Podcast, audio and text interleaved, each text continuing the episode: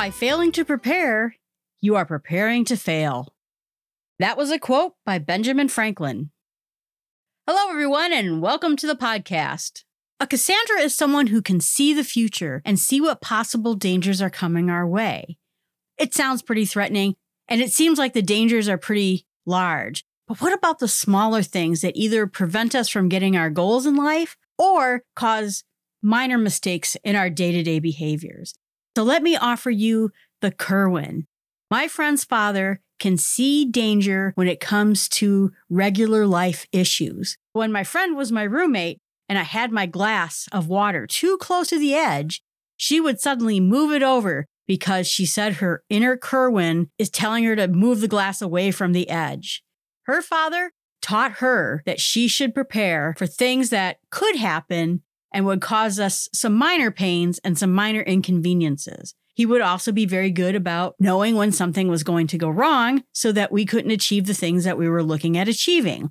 So let me give you this that everyone should have their inner Kerwin so they know when immediate danger or an immediate frustration of your goals is about to happen. The other day, I went grocery shopping. And right now, with the pandemic going on, I try to go grocery shopping the least amount of time I possibly can, just to keep safe. I get to the grocery store and I didn't have a list and I didn't really look at what I was missing or what I had in my house. And I never bought the things that I really needed to buy on that grocery shopping trip. Sure, I got about 80% of the things that I wanted, but not much more. And when I got home, I realized I didn't have the things I really wanted. Was that a bad grocery shopping? Or was that a bad night before grocery shopping when I didn't even look in my fridge to see what I needed? It was definitely my failure to prepare. We see errors in our lives all the time, but we want to try to reduce them so that we can attain the goals we're looking to get. And when I didn't prepare to grocery shop properly, I had to go back a second time. It cost me an extra hour of time, and all it would have taken was just a few minutes with my head in the refrigerator to see what I needed. This is where we get into the conversation about a pre mortem. You know, you've heard the word post mortem, where you look at something and say, wow, what happened? But a pre mortem is when you look at something ahead and try to prevent the mistake in the first place. According to the Harvard Business Review, in an article from 2007, unlike a typical critiquing session in which a project team members are asked what might go wrong, the premortem operates on the assumption that the patient has died. So, what did go wrong? The premortem seeks to identify the threats and weaknesses via a hypothetical presumption of near future failure.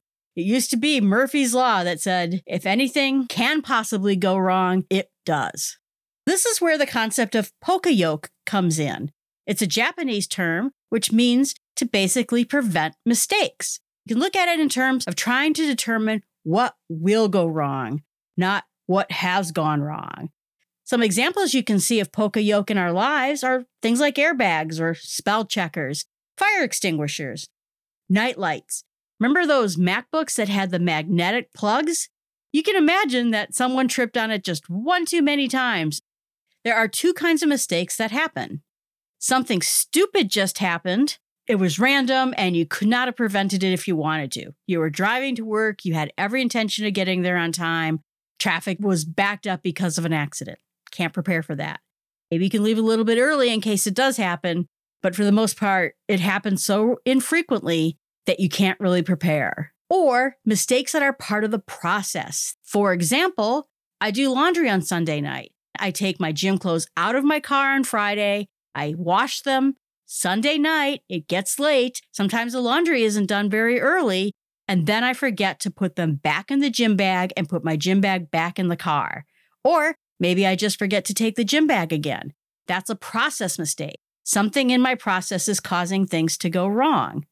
I made a deal with myself that I didn't have to exercise every day after work. But if I didn't exercise, the one thing I had to do was write down in the specific notepad all the reasons why I didn't exercise. The items I got from that, I forgot my gym clothes, was too tired. I really was pretty hungry and I wanted to go home.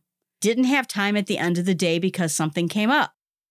Once I knew what was going wrong, I was able then to prevent it from happening again. I did it in a reactionary way. I reacted to a mistake I was making. Poka Yoke is about preventing the mistakes from the first place. Whenever you start going in and start thinking about your plans, that's where you want to try to prevent mistakes.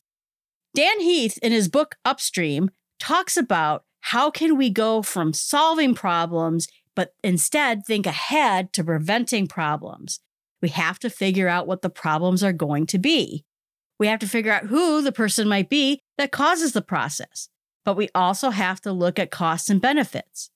You can't have big preventions for things that have little costs. Little problems, if you don't address them, can eventually lead to big problems. Think if you never exercise because you're always forgetting something or always too tired, can lead to big health consequences later.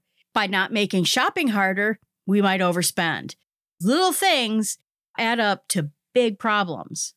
His first condition is called tunneling. That's when no one sees or cares to look at the big picture. They only see their aspect of the issue, or they don't have the resources to fix it.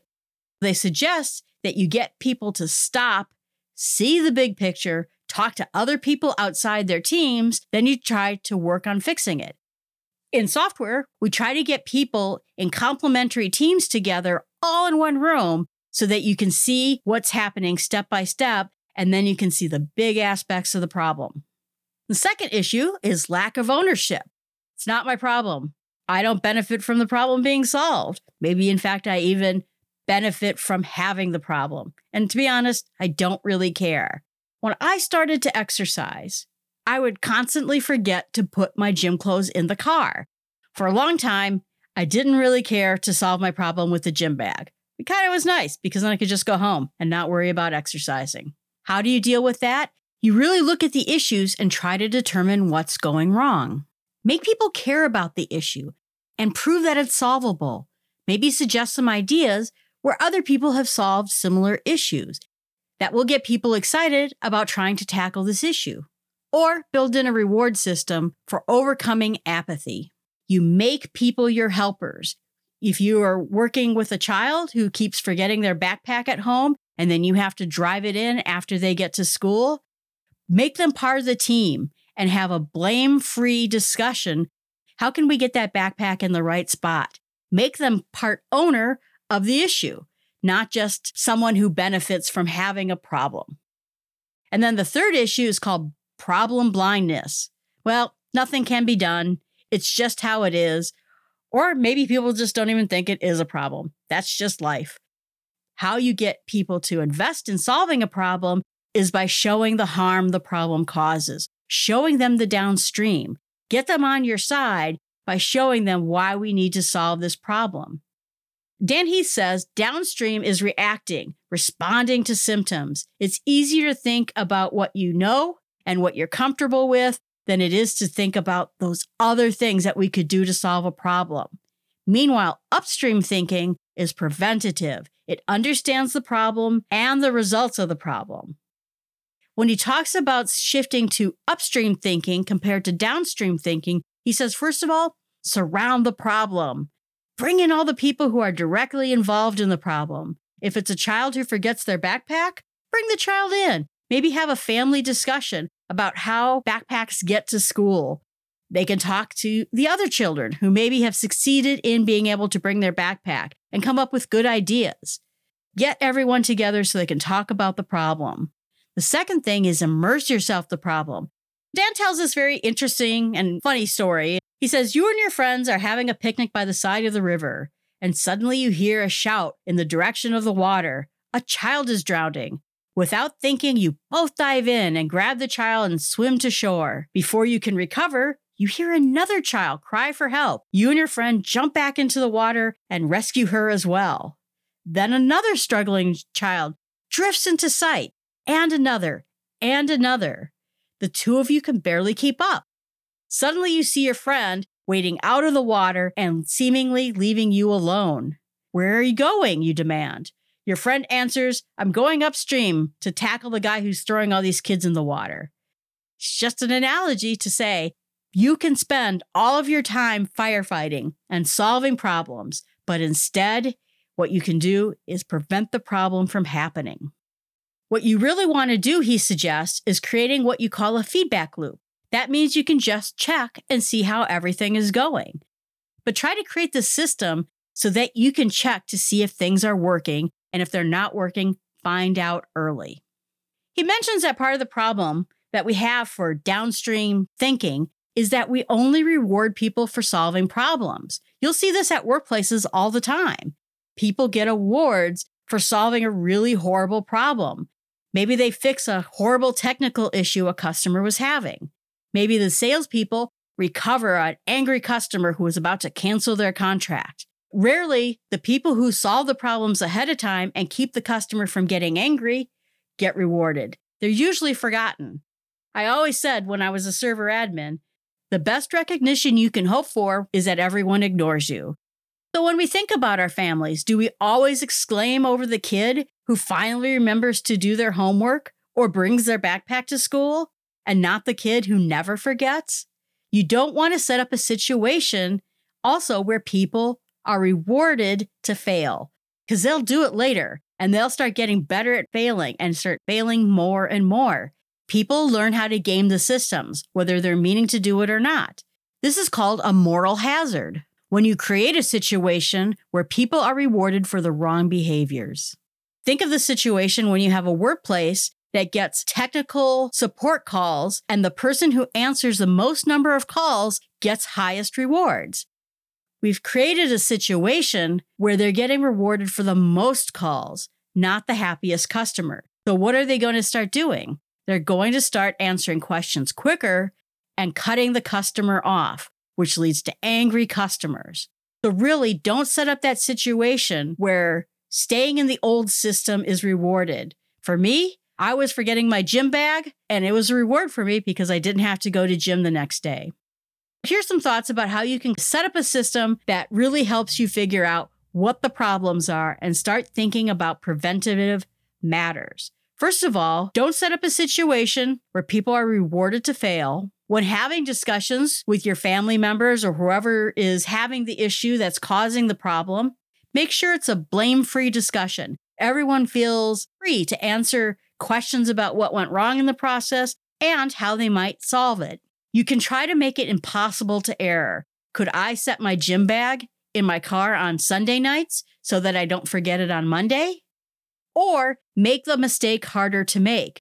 Maybe my car keys sit on top of my gym bag, and so I can't drive the car until I grab the bag with it. Maybe make an early warning system, something that warns you things are not going the way you thought. What you want to do is make it very hard to make a mistake. The last thing you can try to do is to build a process that tolerates errors. That means if you make a mistake, it's not so bad in the end, make it simple, duplicate it, leave a note or reminder, or set a reminder on one of your smart devices. Try to make it impossible to fail. Don't get into a situation where you over prepare. It's sometimes a form of procrastination. Prepare for the proper errors, take care of things that are likely going to happen, and try your best to not overdo it. You don't want to turn your life into such a chaotic situation where you're preparing for every eventuality, you stop doing the important things you need to get done. Is it the end of the world if I forget my gym bag? Nope, not really. You can just put some easy things in place. Is it a hardship if your child forgets their backpack at home and you have to come home from work, get the backpack, and then drive it to school? Yeah, that, that could be quite time consuming and leave your kid without their resources and leave you having to exit work for a couple of hours that checklist might be bigger because of the cost involved with having that child forget the backpack. Don't try to prevent every mistake, try to prevent the likely ones. Otherwise, you'll just have a headache in life and you'll be dealing with too many fake problems. Summary Do a pre mortem. Look into what things that you really want to have happen and try to figure out ahead of time what might go wrong. Two, make sure that you don't have tunnel vision. Make sure that you're not just looking at your own little world, but you're looking at the bigger picture when trying to solve a problem.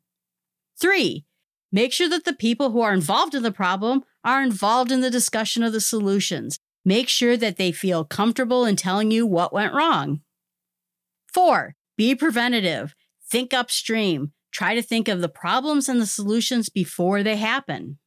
Five, try to make the solutions not worse than the problem themselves. Problems are going to happen, but if you can plan ahead and avoid those mistakes, you will be set on your goals because you're doing the things you want to do. Challenge Find one thing that seems to be consistently going wrong in your life and try to think ahead about how you can avoid those mistakes. Try to make it hard to fail. Let me know how it worked. Here's our fun quote of the day. It comes from The Office and Dwight Schrute. Do something, I think, would an idiot do that? And if they would, I do not do that thing. So, do you think you can prevent mistakes like that?